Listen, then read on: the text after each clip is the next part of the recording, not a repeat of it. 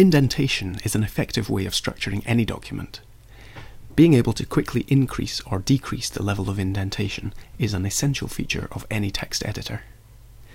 In Vim, this functionality is triggered using the angle bracket keys. There are a few ways that these can be used. In normal mode, if you press the angle bracket key twice, it will operate on the current line.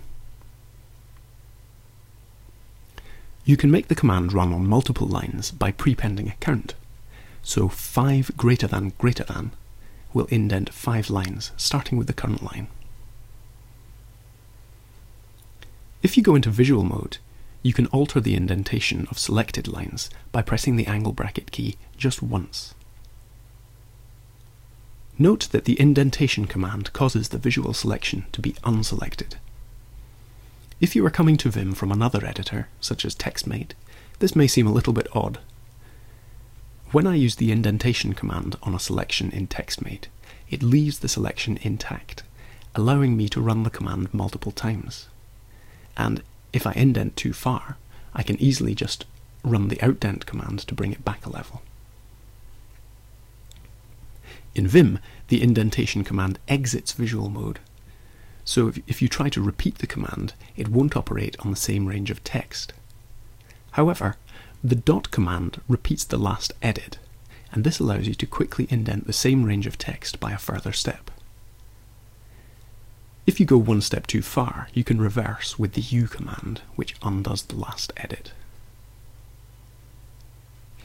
You could easily create a mapping to make Vim behave in the same fashion as TextMate.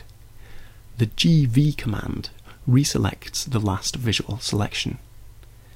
If we map the command square bracket keys to Vim's angle bracket commands, followed by gv, we can replicate te the TextMate behavior. Vim also has an auto-indent command. This applies indentation following a set of rules for the language of the file you are editing. The auto-indent command is triggered with the equals key. This behaves in a similar fashion to the angle bracket keys. Pressing the equals key twice will act on the current line. If you prepend a count, then double pressing the equals key will act on the specified number of lines. In visual mode, the equals key will apply to all selected lines. Indentation rules can be defined using VimScript in an indent file for any language. You can see which indentation files come with Vim by exploring the vim runtime slash indent directory. If you work with a language which lacks an indent file, Vim will try and use the indentation rules from C.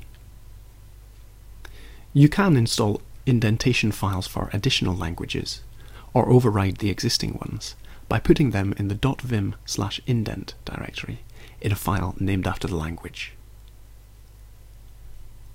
You can also tell Vim to reformat using an external program when you use the equals command.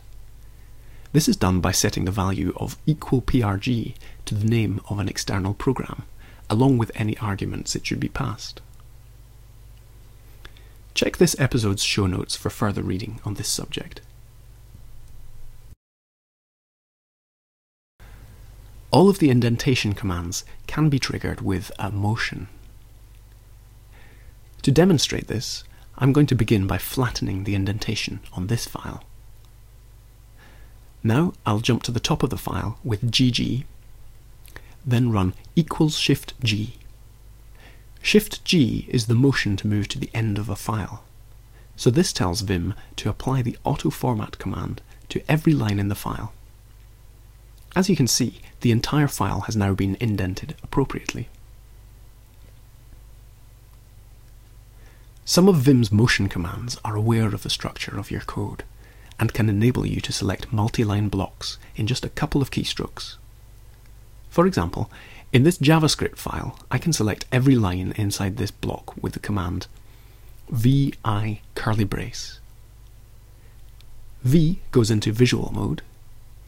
Curly brace says to use the curly braces as delimiters for the selection. I specifies that the inner text should be selected, that is, not including the braces themselves.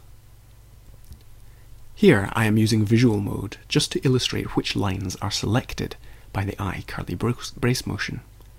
But remember that all of the indentation commands can receive a motion. So to fix the indentation in this example, we could simply go equals I curly brace. The equals key runs auto indent.